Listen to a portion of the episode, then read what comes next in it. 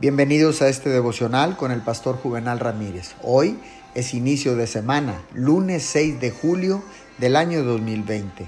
La palabra del Señor dice en el libro de Mateo capítulo 9, verso 27.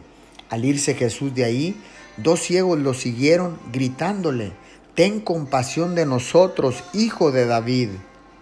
Las cualidades más importantes en el escalafón de Cristo para calcular la forma de oración más elevada son valentía imbatible y estabilidad de propósito. Incluso si Dios no responde a nuestras oraciones inmediatamente, debemos seguir orando y perseverando.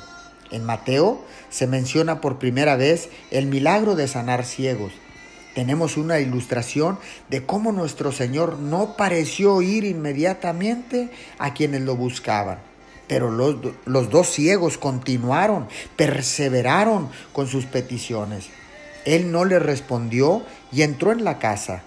Los necesitados lo siguieron y finalmente obtuvieron la vista, el milagro a causa de su ruego.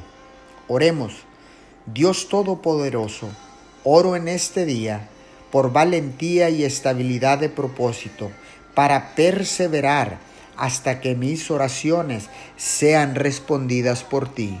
En el nombre de Jesús. Amén y amén.